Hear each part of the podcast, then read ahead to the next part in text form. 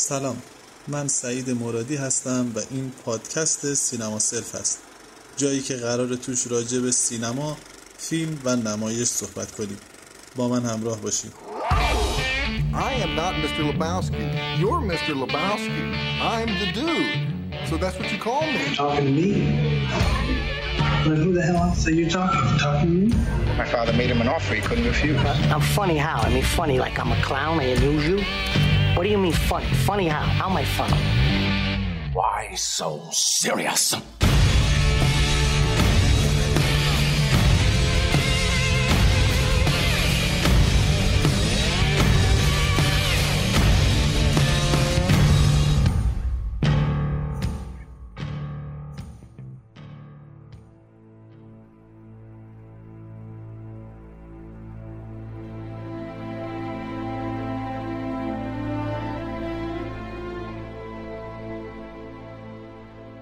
سلام. امروز به همراه مصطفی می‌خوایم راجع به فیلم مالهالند درایو صحبت کنیم. فیلم خیلی شناخته شده هست. برای خیلی سریع جزئیات کوچیک فیلم رو میگم. فیلم در سال 2001 ساخته شده. در واقع ژانرش یک جورایی نئونوار و معمایی هست. تو این فیلم نائومی واتس لورا هرینگ و جاستین ثرو بازی می‌کنن. به علاوه یک سری از بازیگرهای دیگه که بعضیشون خب بازیگرای شناخته شده قدیمی بودن. نکته جالب و مهم این فیلم کارگردانی این فیلم هست که توسط دیوید لینچ انجام شده خودش این رو نوشته کارگردانی کرده و اونقدر معروف هست که نیاز به معرفی نداره. این فیلم خیلی مهم بوده در بین تماشاگرها و منتقدین به خاطر اینکه مثل خیلی از فیلم های دیگه ای که دیوید لینچ ساخته یک حالت دوگانه ای در بین کسایی که این فیلم رو دیدن ایجاد کرده. بعضیا همون موقع خیلی فیلم رو پسندیدن بعضیا به شدت باش مخالف بودن. با این حال حتی کسایی که مخالفش بودن بعد از چندین سال گذشتن از فیلم مثل خیلی دیگه از فیلم های دیوید لینچ کم کم نظرشون مساعد شد نسبت به فیلم.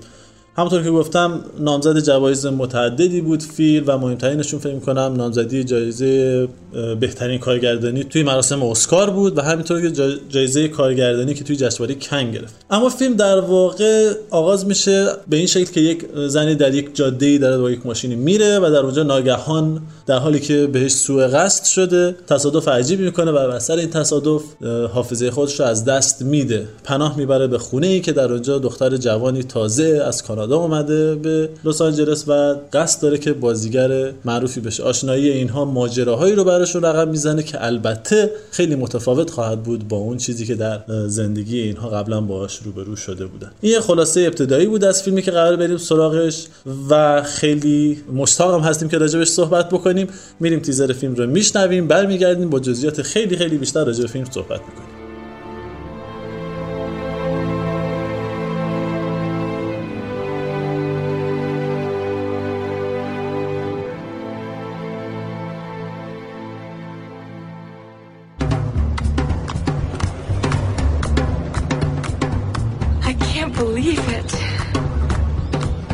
so excited to be here. I'm in this dream place. This one comes highly recommended. Dream place. What are you doing? Get out of the car.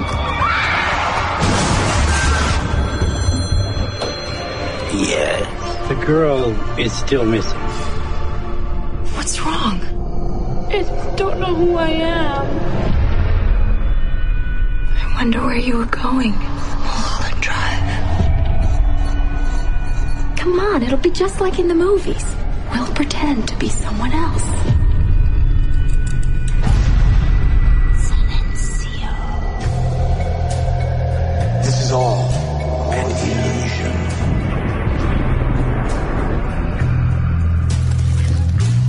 You want to know who you are, don't you? Where's this going? It's been a very strange day. Getting stranger.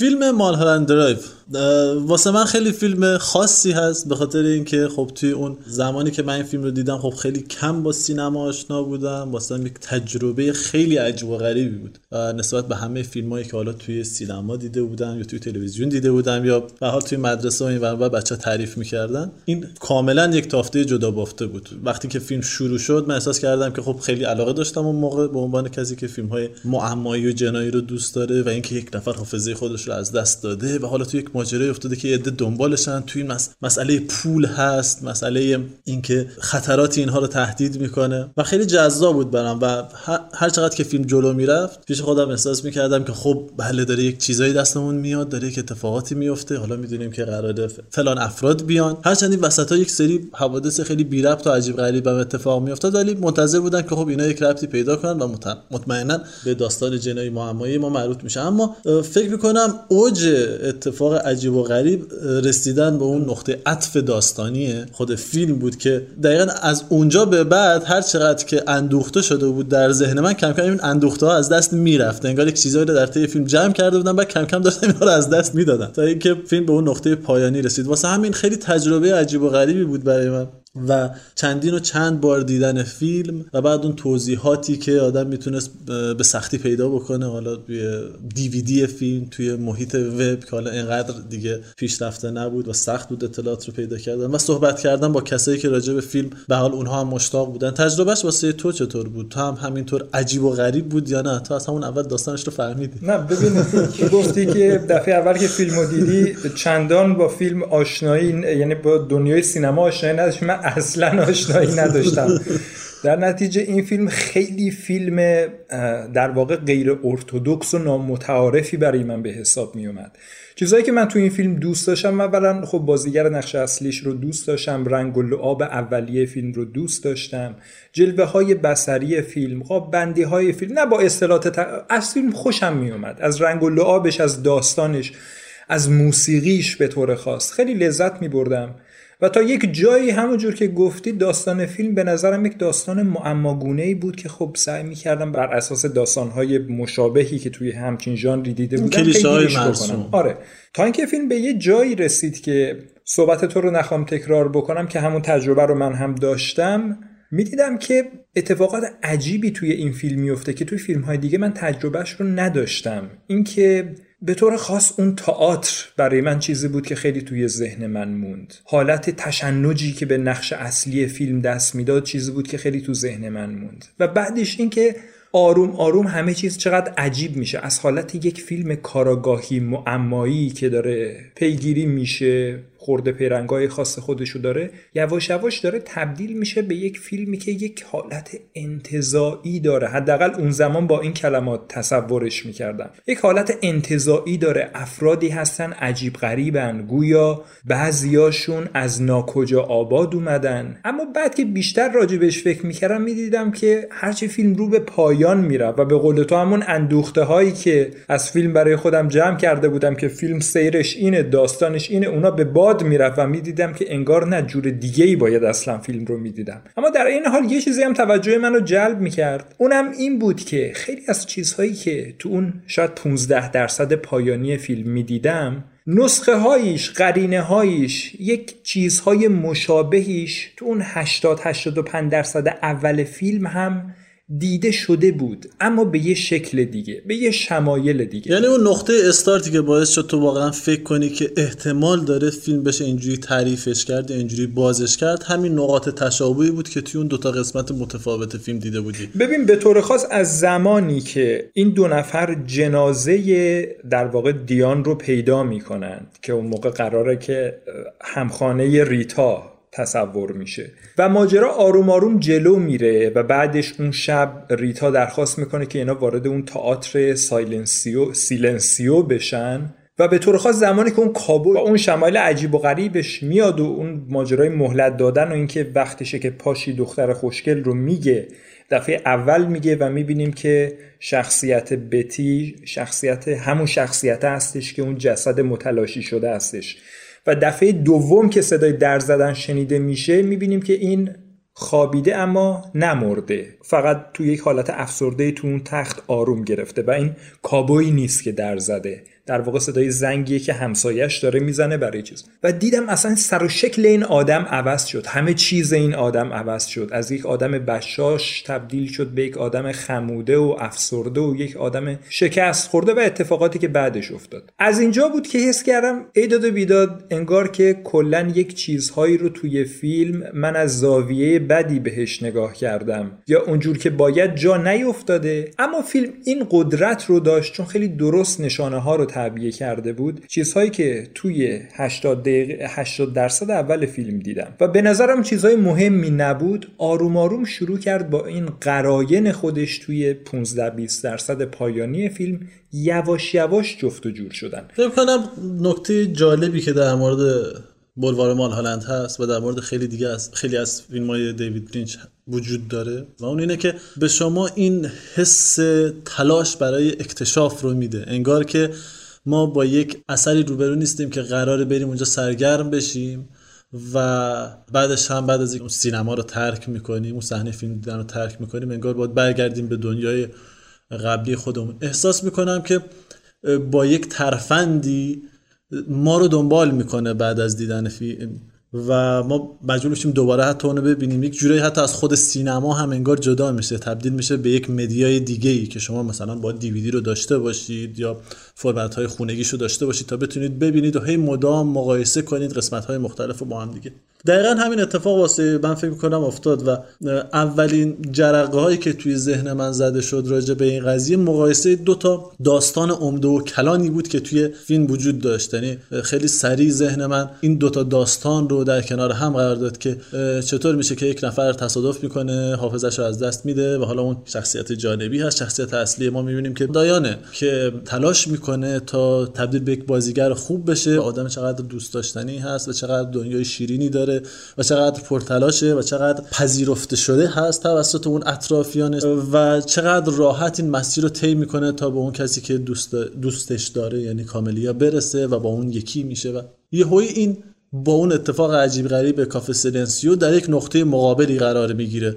که یک آدمی رو می‌بینیم که به شدت غمگینه و ناموفق و اینها. مثلا در نیمه اول اینکه بتی یا همون دایان چقدر مهربونه چقدر نسبت به همه چیز گشاده رو هستش چقدر در همه زمینه های کاریش موفقه چقدر همه از بازیش راضی هن. چقدر نسبت به این مسئله که رفته خونه امش که امش هم برای فیلمسازی رفته کانادا و این اومده و یک دختر ناشناس رو می‌بینه چقدر برخورد انسانی و مهربانانه ای داره مسلطیت و چقدر کنترل داره رو زندگیش که یکی از تمهای اصلی این داستان هست که کنترل داشتن کنترل داره مسلط پیگیر می‌خواد اون هم به خودش بیاد اون هم کمکش بکنه یک جور قیومیتش رو به عهده بگیره تا زمانی که این حافظش رو بازیابی بکنه. از طرفی شخصیت اون کارگردان چقدر چلمن هستش چقدر آدم دست چلفتی هستش. تو زندگی عادی شکست خورده است. زنش با استخدارش داره با همدیگه بهش خیانت می‌کنن. تو وضعیت کارگردانیش آدم ناموفقیه. تو سرش می‌زنن که فلانی باید بازی بکنه یا بازی نکنه. اینا چیزهایی که تو مرحله اول به چشم نمیاد. اما زمانی که کار به اتمام می‌رسه اون وقتی که این اجزای بظاهر غیر مرتبط و ظاهرا رئال شروع می‌کنن به اینکه معنای درونی خودشون رو باز بکنن. فکر می‌کنم این روش خوبی هم باشه که ما هم وارد این قضیه بشیم این داستان رو یک جوری باز بکنیم و بفهمیم که چه اتفاقی داره توش میفته آره موافقم. سعید البته یه چیزی هم وسط صحبت قبلی الان اینو که گفتی یادم افتاد. تو همون نیمه در واقع اون قسمت عمده داستان 80 درصد اول داستان. که همه چیز در واقع خوب هستش تا قبل ماجرای کافه. نشان نشانه یعنی اتفاقاتی هم وجود داشت که یک جور خرق عادت تلقی می‌شد توی فیلم دیدن. مثل ماجرای اون مافیایی که برای زد و بند فیلم ها بود توسط یک آدم کوتوله عجیب غریبی که نمی‌تونست حرف بزنه و تعیین می‌کرد که کی باید توی کدوم فیلم بازی بکنه. یعنی می‌خوام بگم در عین بسیاری جلوه های رئال که توی فیلم تو نیمه 80 درصد اولش روایت می‌شد اما اتفاقات در عین حال یک سری قرابت های هم وجود داشت که زمانی که اون تویست اتفاق میفته اون چرخش اتفاق میفته تو از یک چی میگن از یک دنیای کاملا رئالیستی یهو واژگون نمیشی تو دنیای بیدر و پیکر. کم کم برای تو جا میفته که آها اون دنیا هم تو بینقص بودن خودش تو کامل بودن خودش یک نقایصی اصلا داشت. اصلا دنیا نمی‌شد که اونقدر بینقص باشه و اونقدر عجیب و نامتعارف باشه توی کمال خودش. دقیقا این اتفاق میفته توی این فیلم و فکر کنم این یکی از اون تفاوت هاییه که شاید اگه فرصت شد راجبش صحبت بکنیم که فیلم مال هالندرای و بقیه فیلم های دیوید لینچ داره و اون اینه که خیلی بیشتر احترام می‌ذاره به اینکه مخاطب بیاد و سر در بیاره از اینکه واقعا چه اتفاقی داره توی فیلم میفته اگه بیایم اینو مقایسه کنیم با فیلم های مثل لاست هایوی یا ایریسر هد می‌بینیم که خیلی سرخط ها و نشونه های خوبی بهت میده تا اینکه بتونی برسی به اون روایتی که بیشتر میشه راجبش مطمئن بود. خیلی بیشتر به اونها سر نخ میده. جدای این کیس جالبی هم که گفتی همین قضیه داستانک ها هست. به نظر من این قضیه داستانک ها هر چقدر که اونجا غریب و عجیب هست اما کمک می‌کنه که ما توی بارهای چند چون بار اول نمی‌تونیم خیلی بهشون رجوع کنیم یعنی رد میشم. اما بعدها که چندین بار فیلم رو می‌بینیم انگار اینا مثل یک سری نشانه هایی هستن که بهت داده میشه تا اگه سرنخی که پیدا کردی ازش مطمئن بشی و بگی بله اینها هم نشانه هایی هستن که توی تایید این هستن.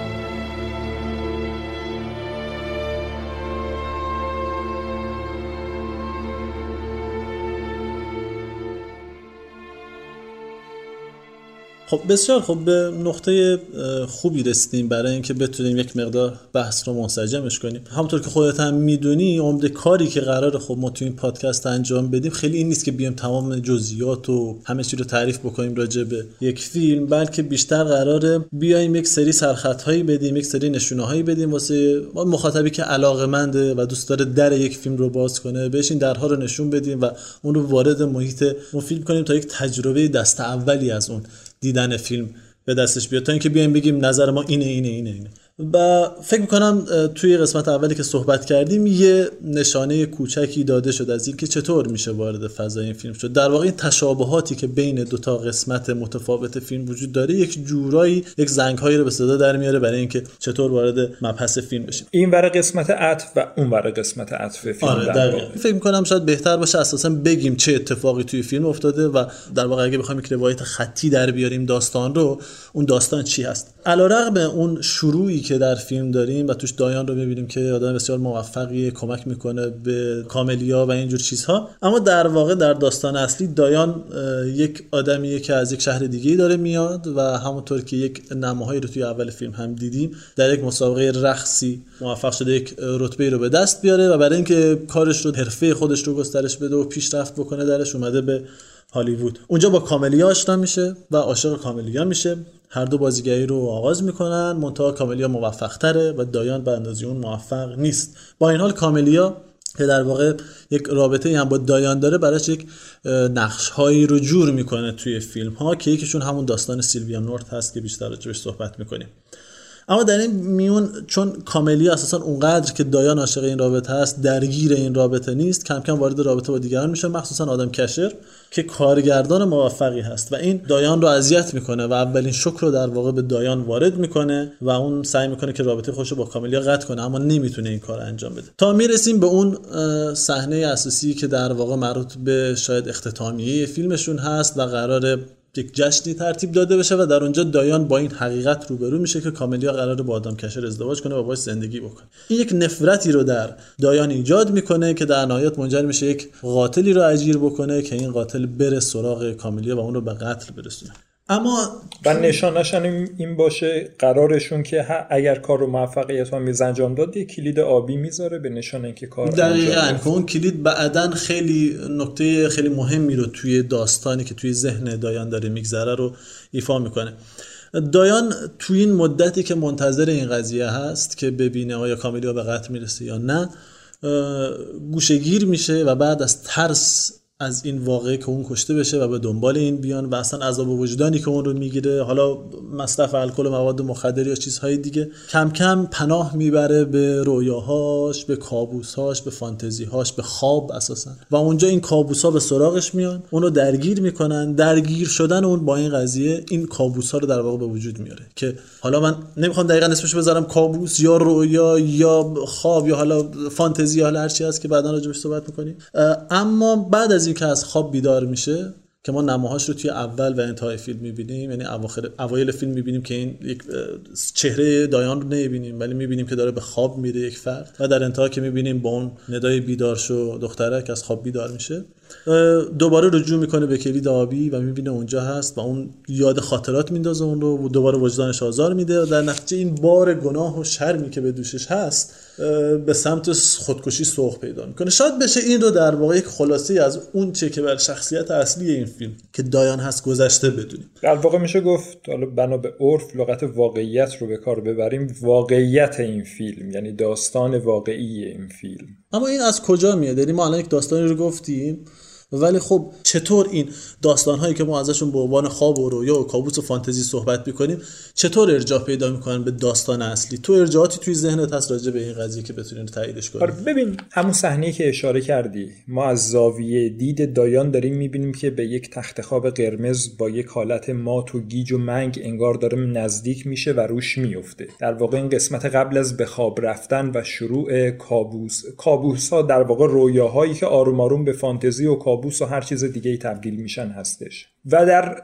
اون سر طیف هم ماجرای جناب کابوی رو داریم که میاد و میگه که مثلا پاشو دخترک وقت بیدار شدنه درسته. اولی انگار فرو رفتن در افیون خاطرات رویاها زمیر ناخداگاه و فانتزی هستش و دومین نهیب واقعیت هستش که بلند شو و این داستان و این محیط امنی که برای خودت ساختی در خیال خودت نمی‌تواند پایدار بماند. این چیزیه که ما توی فیلم تجربه می‌کنیم و توی در واقع اون نیمه قبل از عطف داستان هم به این می‌رسیم که آروم آروم چجوری این دنیای گل و بلبل و بسیار کامل شده ای که بتی برای خودش داره تصور می‌کنه آروم آروم دچار گسست و شکست میشه. و این گسست توی تجربه کافه سیلنسیو به اوج خودش می‌رسه. دا خیلی جالبه چون فکر کنم این خیلی مسئله مهمی هست توی اصلا کارهای دیوید لینچ. یعنی این صحنه که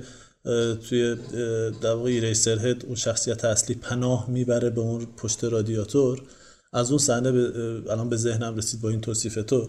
دقیقا احساس می‌کنم توی کارهای دیوید لینچ خیلی تکرار میشه. یعنی آدم هایی که به واسطه نامهربانی های دنیای مدرن شاید یا دنیای انسانی یا غیر انسانی میرن پناه می‌برن به اون فضای درونی و ذهنی خودشون و توی فیلم های متأخر دیوید نیچ می‌بینیم که نمی‌تونن یک معوایی پیدا کنن نمی‌تونن جایی پیدا کنن در این دنیای مجازی و انگار این حقیقت انگار خودش رو تحمیل می‌کنه انگار یک رسوخ می‌کنه به دنیای درونی اینا. در واقع میکوب و میشکنه که به شکل بیرحمانه دنیای فانتزی رو میشکنه فیلم های لینچ.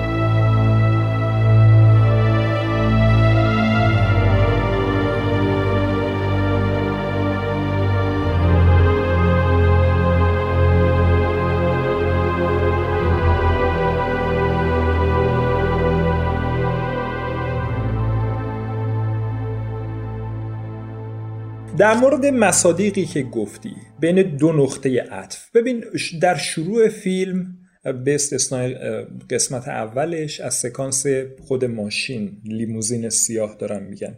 ما ریتا رو داریم داخل لیموزین. که توی جاده داره سفر می‌کنه یک جایی وای میسته ریتا اعتراض می‌کنه که اینجا نباید وایسین. معلوم میشه که راننده قصد کشتنشو دارن. همون موقع یک ماشین دیگه میاد میکوبه به لیموزین و باعث میشه که دوتا راننده بمیرن و ریتا ضربه بخوره سرش و فراموشی بگیره و راه بیفته. بیخبر از همه جا داخل بوتزار برای پیدا کردن یک جایی که پناه. در بعد نقطه عطف ما عین این ماجرا رو داریم. منتها کسی که سوار لیموزین مشکی هستش بتی هستش که البته اونجا دیگه اسمش بتی نیست. بتی اسمش در فانتزی های خودش هستش. دایان سلوین هستش که سوار لیموزین خودش هست همراه با همون درد و رنج و عشق تو با نفرتی که نسبت به معشوقه و همکار خودش داره حمل می‌کنه. راننده ها یه جا وای میستن و این می‌پرسه که چی شد؟ قرارمون که اینجا نبود. اینجا برخلاف مورد قبلی که تفنگ می‌کشن و اینا حالت سورپریز به جور دیگه ای اتفاق میفته این حالت سورپریز عوض شده. آره ده شکلش عوض. شده. اونجا جاییه که بهش میگن یه سورپرایزی در کاره. سورپرایز هم اینه که کاملیا خودش میاد به استقبال. خودش از بین اون شاخ و برگ و بوته ها میاد به استقبال این از جایی که این انتظارشو نداره. و دست در دست این رو می‌بره به اون مهمانی که در واقع یک جور اعلام نامزدی جفتشون با خیلی هم حالت عجیبی داره. اینه که خود کاملیا که وقتی می‌بینیم تصادف می‌کنه ابتدای فیلم می‌بینیم به سمت پایین میاد. این منطقه مال هالندرا میاد پایین تا می‌رسه به سانست بولوار. ولی توی واقعیت جهت برعکسش رفته. یعنی رفته به سمت اون بالا. انگار که قرار توی خواب عکس اون حالت بره. انگار قرار اتفاق کاملا متفاوت و متضادی اتفاق بیفته. یا بذار سراغ یکی دیگه از مصادیق عجیبی که احتمالا تو ذهن هر کسی که این فیلم رو ببینه میمونه بریم. اونم ماجرای قهوه خوردنیه که تو قسمت نیمه اول عطف فیلم اتفاق میفته در واقع جلسه ای که کارگردان با عوامل قدرتمند پشت پرده داره و یکیشون درخواست قهوه می‌کنه یه اسپرسو خیلی خوب و بعد همراهش یک دستمال هم می‌خواد قهوه رو تو دهن نگه میداره و بعد توف می‌کنه اون رو. کلا این حرکت عجیب غریبی که اصلا خیلی خیلی حرکت عجیبیه. و در قسمت بعد از عطف داستان می‌بینیم که دایان وقتی که توی اون مهمونی شرکت داره می‌کنه زمانی که دایان نامزدیش رو با آدم کچر اعلام می‌کنه قهوه‌ای در دهان داره و بعد بر میگرده انقدر تحت فشار هست انقدر عصبیت و انقدر تحقیر شدگی و خشم درش هست که اشکش هم جاری میشه بر میگرده و قیافش به قیافه اولین کسی هم که میفته اون تو ذهنش باقی میمونه و اونم همون کسیه که در چیزی که حالا ما تعبیر کردیم ازش به خواب رویا یا هر چیز دیگه تو اون صحنه عجیب اسپرسو رو تو دهن نگه میداره و میریزه بیرون. در واقع انگار اون طعم اسپرسو بسیار تلخ شده در دهان دایان. حالا به اینها می‌رسیم که برای چی این اتفاقات در نیمه دوم در واقع قرینه شده با نیمه قرینه اول. شده با نیمه اول. ماجرای دیگه ماجرای کلید هستش. کلید آبی که ما پس از عطف داستان می‌بینیم زمانی که اون واقعیت رو در واقع حالا چیزی که بهش میگیم واقعیت شرح دادی یه کلید ساده آبی قراردادی هست که وقتی من کشتم کار رو انجام دادم این کلید. رو می‌ذارم به نشانه اینکه کار انجام شده. در نیمه اول ما اون کلید رو تو کیف ریتا پیدا می‌کنیم اما کلید شکل بسیار مبالغه شده و عجیب غریبی داره. انگار از اون کلیدهای نمی‌دونم یه چیزی بین کلید اسباب بازی و کلید درهای کهن هست که قرار در جعبه پاندورای یک همچین چیزی رو باز بکنه. نقطه مقابل هم داره دیگه. این در نقطه مقابلش همون جاییه که دایان داره درخواست قتل کاملیا رو به اون قاتل میده. با اون قاتله یهو کلید در میاره میگه اگه این اتفاق افتاد شما این رو پیدا می‌کنی در فلان جا و دقیقا همون سوال که اون لحظه می‌پرسه که خب این چی رو باز کجا رو باز می‌کنه؟ چی رو باز می‌کنه؟ و اون خنده شیطانی اون قاتل. واقعا احساس می‌کنم همین حس عجیب هست که یهویی توی ذهن دایان تبدیل میشه به اینکه این احتمالا در یک جای مخوفی رو قرار باز کنه و توی اون حالا رویا کابوس فانتزی که توی ذهنش هست تصور می‌کنه که این باید در یک جعبه رو باز بکنه که تحولات عظیمی رو قراره انجام بده. یک مورد دیگه هم که یادم اومد ماجرای کوکو شخصیت کوکو هستش که سرایدار اون ساختمان بسیار زیبایی هستش که ما تو قسمت اولیه داستان می‌بینیم. تو قسمت اول فیلم یک جایی کوکو اعتراض می‌کنه به یکی از همسایه ها چون می‌بینیم یک چیزی ریخته کف محوته میگه که این سگ همسایه هست که مدفوع داره می‌کنه و یه بار دیگه آره ببینم این خرابکاری کرده پدرشو در میارم. سگشو مثلا به سیخ می‌کشم یا میدم بخوره همچین چیزی.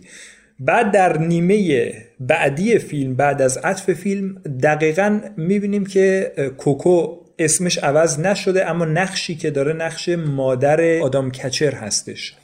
و گرسنه است و چیزی هم که داره می‌خوره کاملا چیزی مشابه همون دفعیات سگیه که تو نیمه اول فیلم ما دیدیم. از این قرینه ها و در قرینه نمیشه گفت. از این مشابهت های وارونه شده یا تغییر یافته ما توی فیلم توی دو نیمه فیلم که یک نیمش بسیار بلندتر از نیمه دوم هست بسیار بسیار می‌بینیم. طبیعتا شنوندگان هر کدوم می‌تونن برای خودشون مصادیق بسیار زیاد دیگه ای پیدا بکنند. از هیته وقت پادکست خارجه اگر بخوایم همشون رو ذکر بکنیم. اما موضوع اینه که این چه کار کردی داره؟ این ماجرای قرینه هایی که می‌بینیم بین این نیمه 80 درصدی فیلم و اون نیمه 20 درصدی فیلم و اون تغییر تغییر شکل یافتگی یا مبالغه شدگی یا تغییر نقشی که درشون اعمال شده اینا توی فیلم چه کارکردی داره؟ چه کارکرد روایی؟ و اصلا چه مفهومی رو می‌خواد منتقل بکنه؟ فقط من یک چیزی رو اصلاح بکنم. من فکر می‌کنم یک جا از لفظ خواب استفاده کردم. زمانی که گفتم اوایل فیلم که یه سکانسی رو سکانس کوتاهی هم است ما می‌بینیم از پیووی دایان که داره تو اون تخت قرمز وارد میشه. از اون مدل فیلم برداری هم نشون میده که گویا تحت تاثیر مواد یا دراگ یا حالا هر چیز دیگه همراه با احساسات بد و منفی خودش هست. چیزی که ما بعدش می‌بینیم خواب نیست به معنی دقیق کلمه. شاید بشه اسمش رو گذاشت ترکیبی از خواب و فانتزی. توی خواب نکته یک اینه که همه آن چیز که در ناخودآگاه هست اینقدر خوب به همدیگه چفت و بست نمیشه. هم ناخودآگاه مثل یک انبار بسیار قراقاتی میمونه که از خیلی چیزها خیلی از خیلی از مصالح استفاده می‌کنه و چیزهایی می‌سازه که بعضا بی ربطه نکته دوم توی ناخداگاه ما جهدهی نداریم الزامن البته یکی از کارکردهای ناآگاه این هست که سعی می‌کنه نیازهای برآورده نشده در حیطه آگاهی رو یک جوری چی میگن سادش رو بخوایم بگیم لاپوشونی بکنه. اما این به این معنی نیست که همه چیز رو به یک حالت اوتوپیایی تبدیل می‌کنه. در نتیجه چیزی که به نظرم میاد ما باهاش سر و کار داریم توی این فیلم. یک حالتی از رؤیا و به طور خاص فانتزی دایان یا به عبارتی توی فانتزی خودش بتی هستش. لفظ فانتزی و ویژگی عمده که میشه برایش ذکر کرد اینه که رو به بهبود همه چیز حرکت می‌کنه. رو به یک وضعیتی که ما در حالت واقعیت روزمره که تجربهش کردیم ازش درد داریم و انگار کوتاه بوده آره دستمون کوتاه بوده و انگار به ما این قابلیت رو میده که آگاهانه راجع بهش نقشه بکشیم طراحی بکنیم که چگونه اوضاع می‌تونه کامل عوض بشه. البته فقط فانتزی نیست قطعا رویا هم هست. اگر توی رویا ناخداگاه ما از شخصیتی مثل کارگردان فیلم همونطور که بتی نفرت داره یا دایان بهتره بگیم نفرت داره. نفرت داره ناخداگاه اون رو براش پررنگ می‌کنه و این تو فانتزی که ازش درست می‌کنه این رو به یه کارگردان بقایت تو سریخور که اسیر دست مافیای حاکم بر هالیوود هست تبدیلش می‌کنه که تو زندگی شخصی خودش هم کلی گرفتاری و مشکل داره و حساب بانکیش هم مسدود میشه و خیلی گرفتاری انتقام می‌گیره انتقام می‌گیره و انتقامش آگاهانه تر از اینه که بگیم این رؤیا و فقط ناخداگاه بوده. در واقع دست به دست هم دادن رؤیا و فانتزی این آدم هستش. بسیار عالی. من اتفاقا می‌خواستم راجع توی همین مثال هایی که زدی می‌خواستم برم به اون سمت که چه انگیزه ای باعث شده که این شخصیت بره به این سمت که همچین دنیای شاید نگیم وارونه که یک دنیای موازی با اون دنیا بسازه. خب راجع به این انگیزه که می‌خواستم خیلی خوب راجع توضیح دادی. من اتفاقا می‌خوام بعد از اینکه یک استراحت کوتاهی کردیم بریم بیشتر راجع به اینکه این دوتا دنیا چطور شکل گرفتن چرا شکل گرفتن و اساسا مهمتر از این. چرا کسی که داره این فیلم رو روایت می‌کنه همچین روایتی رو انتخاب کرده؟ چرا نویسنده این فیلم رفته یک بخش اعظم کار خودش رو معطوف کرده به خوابهای این آدم. خب دنیای واقعی این آدم چه مشکلی داره که ما باید بریم توی خوابهاش تا بتونیم اونا رو بشناسیم؟ بریم یه استراحت کوتاهی بکنیم برگردیم با جزئیات بیشتر راجع به این خوابها صحبت کنیم.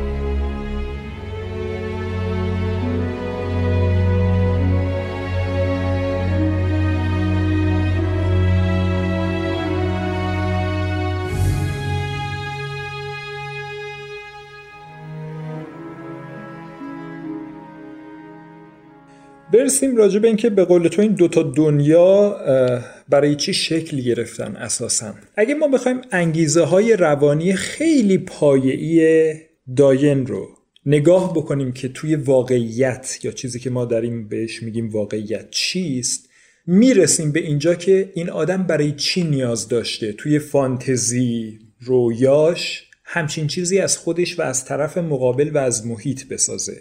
اینا چیا رو داره برآورده می‌کنه؟ در واقع اون فانتزی رویایی که می‌سازه. معشوقش برخلاف دنیای واقعی اینجا فردیه که مثل بره رامش هست. در این دنیا معشوقش از خودش توی بازیگری که حرفه اینه و براش بسیار مهمه بسیار کم استعدادتر هستش. در این دنیای فانتزی که داره می‌سازه خودش خیلی راحت آدم دارای استعدادی و از دیگران هم این فیدبک رو می‌گیره و تو تست بازیگری هم که میره موفق میشه و طرف مقابل ساپورتش می‌کنه. طرف مقابل به لحاظ عشقی براش همیشه مهیا هستش. یعنی اون چیزی که در عالم واقعیت دور از دسترس بود. دور از دسترس بود. و یکی از اون علل اصلی ایجاد شکاف بین این دو نفر این بود. وقتی که نامزدیشون رو اعلام می‌کنه این دیگه رسما به یک چیزی شبیه گسست انفصال انفصال به معنی نپذیرفتن واقعیت می‌رسه. و اون زمان در واقع شروع میشه که این آدم دنیای فانتزی و شخصی خودش رو خلق بکنه. از طرفی توی دنیای فانتزی که می‌سازه خیلی راحت می‌تونه از آدام کشر انتقام بگیره به هر شکلی که می‌خواد. و اینکه اگر هم نقشهایی بهش داده نمیشه یا در واقعیت بهش داده نشده و حالا این داره این فانتزی ها رو می‌سازه می‌تونه همش رو پای یه سری مافیای گردن کلفت هالیوود بندازه. اینا دلایل روانشناسانه پایه‌ای هستش که چرا دایان یا توی فانتزی رویاش بتی اومده خودش و ریتا رو اینجوری تصویر کرده. ماجرا اینه که چرا این آدم انقدر تمایل داره از خودش فرار بکنه؟ چرا انقدر تمایل داره از شخصیت خودش در واقع شخصیت خودش رو قبول نکنه. این همه کانفلیکت این همه گرفتاری از کجا میاد؟ یه بخشیش طبیعتا انتقاد لینچ هستش به سیستم هالیوود و یک بخشیش هم شاید معنای کلیتری داشته باشه. برگرده جدا از دنیای فیلمسازی به اجتماع به محیط به اینکه شرایطی که داره ما رو مجبور می‌کنه نقش هایی بازی بکنیم یا در واقع آواتارهایی از خودمون بسازیم که خودمون نیستیم. اتفاقی که میفته و به نظر من بزرگترین نمودش تو همون کافه سیلنسیو من. درست میگم هستش اینی که در نهایت واقعیت خودش رو تحمیل می‌کنه. در نهایت پودک واقعیت فرود میاد و اون دنیای شیشه یا امنی که این آدم برای خودش ساخته رو میشکنه. اصولا این که ما سعی می‌کنیم از خودمون فرار بکنیم اینه که تحمل واقعیت سخته. یا خیلی از نقصها و کمبودهایی داریم که نمی‌خوایم قبول بکنیم که اینها رو داریم. یا خیلی از واقعیت های تلخ در دنیا مثل همون سیستم هالیوود و فیلمسازی هست که یک بازیگر تازهکار پرشور مشتاق نمی‌خواد قبول بکنه که این صد بزرگ باعث میشه که این آدم نتونه پیشرفت بکنه. اینجاست که ما دست به دامان دنیای خیال میشیم. دست به دامان پناه بردن به رؤیا خیال فانتزی یا هر چیزی که اسمشو بذاریم میشیم. یک جمله معروفیه که میگه اگه یک آدمی رو می‌خوای بشناسی از آرزوهاش بشناسش از نیازهاش. اگه این جمله از نیازهاش رو هم بهش اضافه بکنیم دقیقا میشه تبیین بتی یا همون دایان سیلون توی این فیلم. یعنی از روی آرزوهاش و از روی تمنیاتی که داره و از روی فانتزی که برای رفع و رجوع کردن نیازهاش درست می‌کنه ما راهی برای شناسایی این شخصیت داریم. خیلی جالبه. واسه که الان داشتم سوالی که مطرح کرده بودم اون لحظه همین خیلی توی ذهنم بود که چرا یه کسی مثل دیوید لینچ اینقدر رجوع می‌کنه به دنیای خواب اینقدر رجوع می‌کنه به دنیای رویا یا فانتزی. کلا به این نتیجه می‌رسم که خب خیلی اوقات خوابها رویاها یک سری دیتاهای خیلی مهمتر و غیر قابل دسترسی تری رو در اختیار ما قرار میدن. و در این مورد فکر کنم دیوید لینچ هم همین کارو کرده. یعنی رفته سراغ یک سری مصالحی که سخت میشه توی دنیای واقعی به اونا دست پیدا کرد. ما واسه اینکه این شخصیت رو بفهمیم نه تنها روایت رو کنار می‌زنیم بلکه دنیای واقعی رو هم کنار می‌زنیم تا تمام ویژگی های دست نیافتنی این شخصیت رو بریم سراغشون. توی چنین شرایطی که ما یک ملغمه ای در واقع یک حالت سورئالیسم در واقع به خاطر اینکه یه نقبی بزنیم به دنیای سورئالیسم توی اون دنیا در واقع می‌بینیم که روایت نه بر اساس زمان که بر اساس تصاویر بر اساس الهامات بر اساس اون خوابها شکل می‌گیره. و ما هم در اینجا انگار داریم همین رو می‌بینیم. انگار قرار نیست روایت بر اساس زمان پیش بره. اگه شما اون همون نیمه اول که توی رویا میگذره توی کابوس میگذره رو بررسی کنی می‌بینی که از این حادثه به اون حادثه از این موقعیت به یه موقعیت دیگه. انگار قرار نیست ما یک خط روایی مشخصی داشته باشیم این خط روایی رنگ میبازه برای چی؟ برای اینکه ما می‌خوایم بچسبیم به اون شخصیت به ویژگی های اون شخصیت. توی همچین دنیایی ما یک دنیای کاملا فانتزی داریم در حالی که در انتهای فیلم شاید اون دنیای واقعی تنها کاری که می‌کنه میاد به این انسجام میده به این همه رؤیا به این همه خواب ها که پشت سر هم اومدن و خیلی مشوش هستن انگار یه خط مشخصی به اون میده و ما از طریق اون خط می‌تونیم فیلم رو دنبال کنیم. یک جمله جالبی من راجع به یکی از داستانهای رمان معروف خشم و هیاهوی ویلیام فاکنر خونده بودم که سارتر در موردش گفته بود. گفته بود که آیا این فرد اومده و واقعیت رو بر زده تختی زمانی کرده برای اینکه مثلا پازل درست بکنه؟ خودش جواب داد نه. اون این کارو کرده برای اینکه داستانی که مد نظرش بود رو جور دیگری نمی‌توانست تعریف بکنه. اینجا به نظرم میاد لینچ هم همین کارو کرده. اومده و با فانتزی های این آدم شروع کرده. یعنی چه راهکاری بهتر از این که اگر کسی رو می‌خوای بشناسی برو سراغ اون جزیره مخفی که هر کدوم از ما درون خودمون داریم و فقط خودمون بهش دسترسی بعضا هم دسترسی ناآگاهانه داریم. برو سراغ آرزوهاش برو سراغ امیالش. اینجا کلمه نداره برای به تصویر کشیدن. پس میاد چیکار می‌کنه؟ فیلم رو اصولا با به جای اینکه با شخصیت اصلی در قالب اصلی شروع بکنه با شخصیت تغییر یافته شخصیت اصلی شروع می‌کنه. یعنی کسی که اون آدم دوست داره باشه.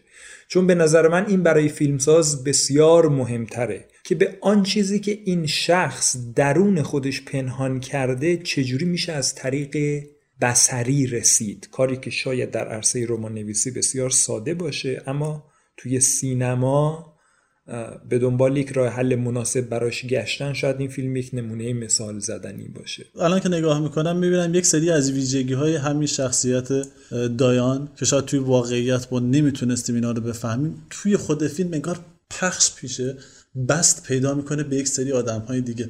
خود نویسنده خود کارگردان خود خالق اثر یک سری نشانه هایی به ما میده. مثلا راجع به اون صحنه که توی رستوران وینکی میگذره در واقع اونجا می‌بینیم که یک آدمی اونجا وجود داره به نام دن که خب خیلی سخت نیست که بفهمین همون تغییر شکلی یافته اسم دایان هست که داره راجع به خوابی صحبت می‌کنه که دیده و میترسه از اون خواب. بیشتر ما رو به این سمت می‌بره که این همین دایانه که داره از این خواب ها میترسه.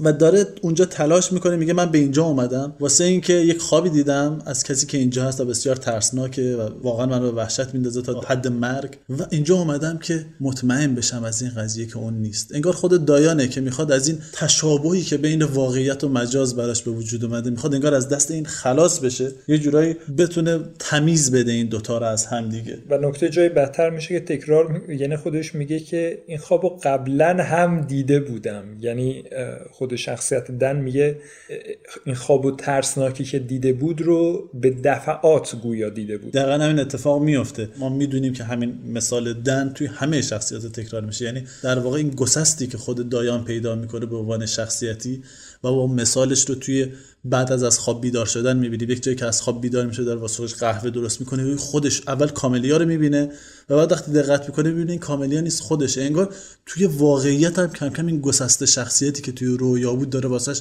اتفاق میفته و دیگه جنبه عینی پیدا می‌کنه. این توی اون صحنه رستوران وینکی خیلی اتفاق میفته جدا اینکه همونطور که مثال زدی فکر می‌کنم و گفتی که رستوران وینکی خیلی مشابه همون جایی هست که دایان رفته داره پیشنهاد در واقع کشتن کاملیا رو میده. دقیقا همون رستورانه و این یک جورایی همتای اون واقعه توی خوابش هست. اما اگه دقت کنیم می‌بینیم که دایان خوابیده و کاملیا توی خوابش هست. نقش ریتا رو داره و ریتا میخوابه و یهوی ما اون قسمت رستوران رو می‌بینیم و توی رستوران اون فرد میگه که من خواب دیدم.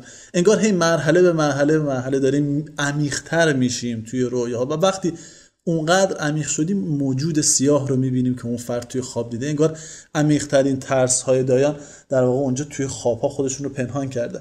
این ویژگی فکر می‌کنم این ویژگی انکسار این شخصیت گسست این شخصیت و تقسیم شدنش روی شخصیت های دیگه که توی خوابش می‌بینه توی خیلی از افراد اتفاق میافته. من همینو می‌تونم راجع به کاملیا ریتا بگم که در واقع خودش رو انکسار می‌کنه روی اون و در واقع یک جوری تلاش می‌کنه تا مقبول باشه تلاش می‌کنه تا زیبا باشه. یا شخصیت آدم کشر که در واقع باز هم یک سری از ویژگی های خود دایان رو انگار داره به دوش می‌کشه. انگار کسی هست که تلاش می‌کنه تا توی موقعیتی که هالیوود سعی داره اون رو دستش رو کوتاه کنه از فیلمی که داره می‌سازه انگار آدم کشر داره تلاش می‌کنه تا مستقل باشه تا کنترل کنه شرایطی که توش هست. و این همون کاریه که دایان می‌خواد انجام بده. قبل از اینکه استراحتی بکنیم و برگردیم قسمت پایانی رو راجبش صحبت بکنیم این ارتباط این ویژگی کار یعنی این گسست شخصیت ها تکثیر شدنشون توی فیلم های سورال خیلی برای من جالبه. چون شاید مثال محل فارغ باشه اما دقیقا همین قضیه رو شاید ما توی بوفکور می‌بینیم. یعنی شخصیتی که هی تکثیر میشه نمونه متفاوتی از خودش رو خلق می‌کنه داستان به این شکل گسترش پیدا می‌کنه اما از یک جایی دوباره این شخصیت ها برمیگردن. یک وحدت به کسرت و کسرت به وحدتی رو توی اون داستان می‌بینیم و دقیقا انگار توی داستان مال درایو هم ما توی اون رویاها انگار داریم همچین چیزی می‌بینیم شخصیتی که انگار خودش رو گسترش میده به تمام آدم هایی که در اطرافش هستن و دوباره در انتها حقیقتی که در اطرافش وجود داره باعث میشه اینا دوباره جمع بشن و در این وحدت پیدا جالبه نه تنها شخصیت ها بلکه حتی در مورد اشیا هم مصداق پیدا می‌کنه. نمونه بارزش همون جعبه آبی که در نهایت هم می‌بینیم اون جعبه آبی در اختیار اون موجود ترسناک بوده. وقتی که اون جعبه آبی گشوده میشه بتی محو میشه و ریتا هم به درون جعبه کشیده میشه به طور کامل. یعنی در واقع همه چیز رو درون خودش فرو میبلعه. حالا می‌خوایم اسمش رو سیاهی بذاریم می‌خوایم اسمش رو ناشناختگی بذاریم یا هر چیز دیگه ای حقیقت شاید بتونه باشه. حقیقت بذاریم یا هر چیزی. این هم دقیقا همون نقطه ای هست که همه چیز رو فرو میمکه و دوباره به یه شکل دیگه به سمت بیرون انتشارش میده. همون کسرت در وحدت و وحدت در کسرتی که گفتی.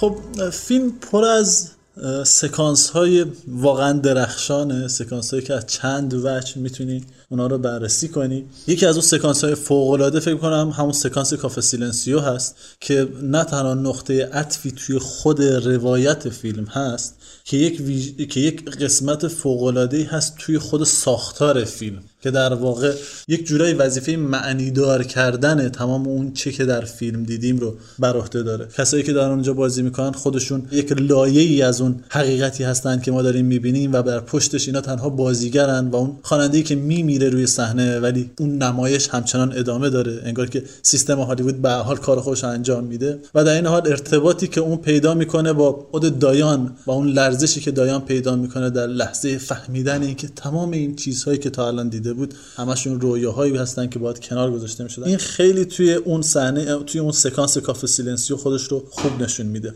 اما حالا که بحث به انتها رسید و تقریبا اون چیزایی که لازم بود و گفتیم اگرچه خیلی رایج نیست توی همین پادکست ما و خیلی راجع به چیزهای پیچیده ای که شاید از فیلم اقتباس بشه صحبت نمی کنیم اما یک چیزی رو دلم نمیاد واقعا راجع به صحبت نکنم.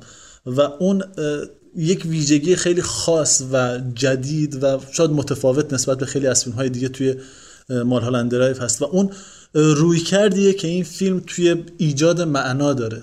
اگه به شکل کلاسیک بیایم بررسی کنیم توی فیلم ها آثار هنری و ادبی کلاسیک معنا معمولا به شکل مستقیم از طریق خود اون راوی که داره روایت می‌کنه یا خود شخصیت هایی که توی کار وجود دارن معنا به شکل ساده منتقل میشه.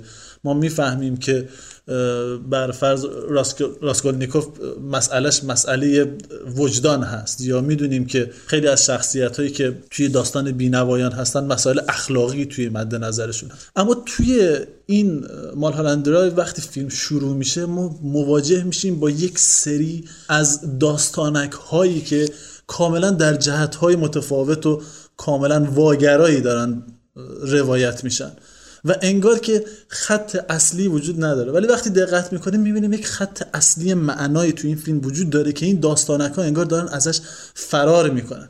شاید اگه جور دیگه بخوایم بحث مطرح کنیم اینه که انگار معنا داره از توی داستانهای ما میگریزه. این در واقع یک جور رویکرد کاملا پست مدرن به دریافت معنا هست. اما به غیر از این مسئله کلا خود فیلم من احساس می‌کنم خیلی نکات خوبی داره که میشه خیلی توش دقت کرد و خودم مثالهایی که می‌تونم بزنم بیشتر مربوط به دیالوگ ها میشه. اون دیالوگ معروفی که در واقع دایان میگه و میگه که ما می‌تونیم تظاهر کنیم که آدم های دیگه ای هستیم. و از این طریق زنگ بزنیم و بفهمیم که واقعا اون تصادف اتفاق افتاده یا نه. انگار این جمله داره راجع به خودشون گفته میشه. یا وقتی زنگ می‌زنن به اون شماره ای که پیدا می‌کنن از دایان سلوین و اونجا بتی که در خود دایان زنگ می‌زنه میگه خیلی عجیبه که یه نفر به خودش زنگ بزنه. داره به کاملیه میگه ولی در واقع داره به خودش میگه. این دو پهلو بودن ها خیلی توی داستان زیاده و خیلی واسه من جذابه که برم سراغشون و همتاهای مختلفش رو توی داستان پیدا کنم. چیزهایی که گفتی توی فیلم مواردی که برای من جالب بوده هم بسیار بوده.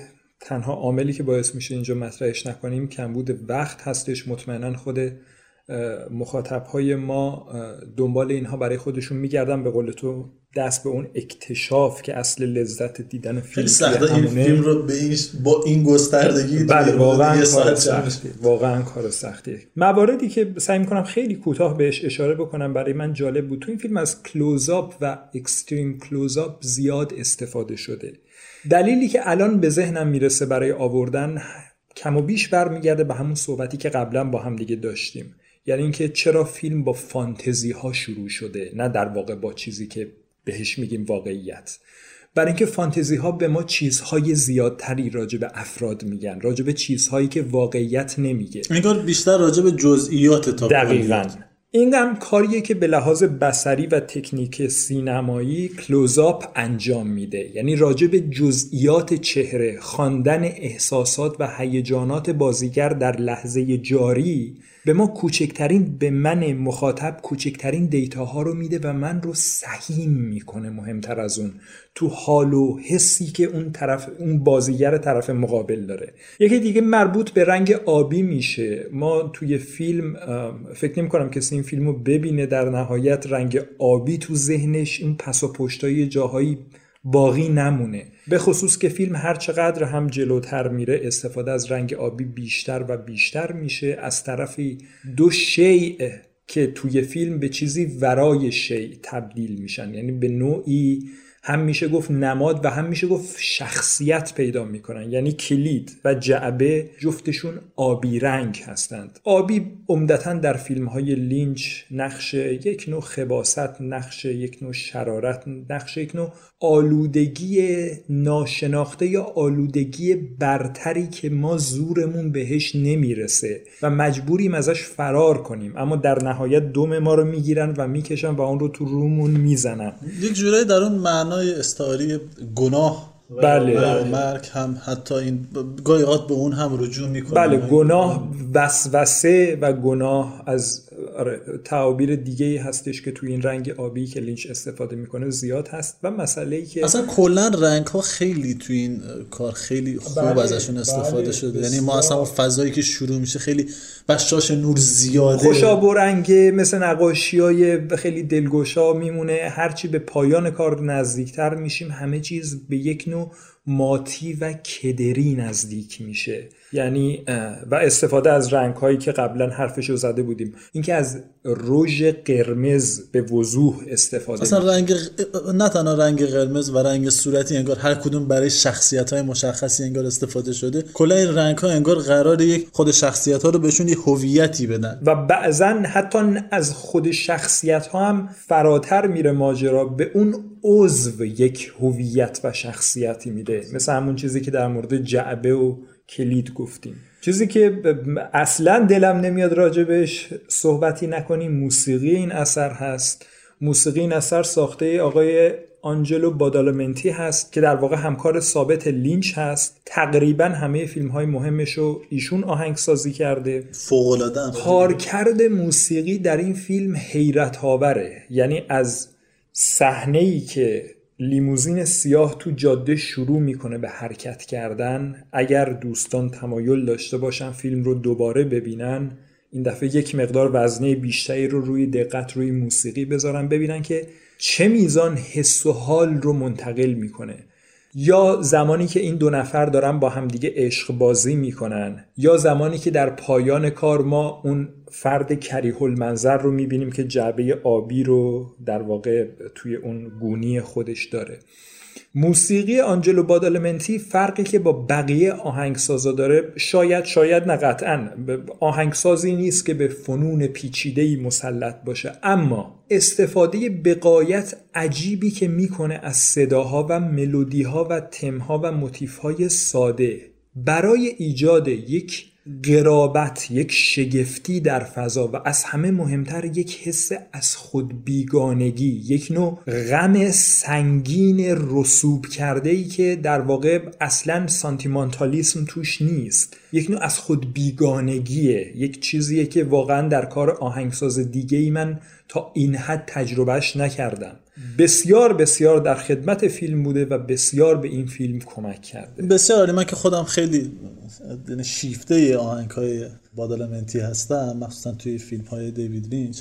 و فکر کنم یک زمانی با خودت راجع به این قضیه صحبت کردیم که فیلم مال هالندرن واقعا فیلم ناراحت کننده و غمگینی هست ولی واقعا چرا آدم بعد از دیدن این فیلم اینقدر در خودش فرو میره و اینقدر غمگین میشه که فکر کنم بخش عمدهش مربوط میشه به شاهکار آنجلو بادالمنتی. اما قبل از اینکه با یکی از آهنگ های بادالمنتی این پادکست رو تموم بکنیم دوست داشتم اون سوال رو مطرح کنیم. برمیگرده به یک شخصیتی توی فیلم که خیلی مخوف است. و کم راجع بهش صحبت میشه و ما در دو سکانس اون رو می‌بینیم و جوری هم می‌بینیم که خیلی روش تاکید میشه ولی هیچ صحبتی ازش سر نمی‌زنه جز یک کلمه و اون هم هست silencio. در واقع آخرین کلام فیلم هست. توی کافه سیلنسیو ما این شخصیت رو می‌بینیم که در یک گوشه نشسته و فقط هم از یک زاویه داریم این چهره رو می‌بینیم و انگار حضورش کاملا یک جورایی احاطه داره بر فضا. و وقتی هم جمله وقتی کلمه پایانی فیلم رو میگه که همون سکوت هست انگار دیگه این سلطش کامل میشه. شاید جالب باشه برای شنونده های عزیز ما که راجع به این شخصیت فکر کنن و ارتباط اون رو از طریق رنگ هایی که در اون فضا وجود داره شکل چهره ای که داره کلمه ای که استفاده کرده. اتوریته که اعمال می‌کنه. دقیقا با اتوریته که اعمال می‌کنه. و البته شاید اگه فرصتی بیشتری داشتن بتونن این شخصیت رو مقایسه کنن با شخصیت های مشابهی که توی فیلم های دیوید لینچ وجود داره و شاید از اونجا بتونن ایده پیدا بکنن. خیلی متشکرم از تو مصطفی. واقعا خیلی لذت بخش بود صحبت کردم با تو. مخصوصا راجع به فیلمی که من خیلی خیلی دوست دارم و فکر کنم به اندازه علاقه من به سینما قدبت داره این فیلم توی ذهن و فکر من باز هم متشکرم از حضورت و همینطور از شنونده های عزیزم تشکر می‌کنم که با ما همراه بودن توی این قسمت و امیدوارم توی قسمت های دیگه هم ما رو همراهی بکن por un tiempo volviendo a sonreír. Luego tu mano me tocó y el saludo de tu voz. Te hablé muy bien y tú sin saber que he estado llorando por tu amor,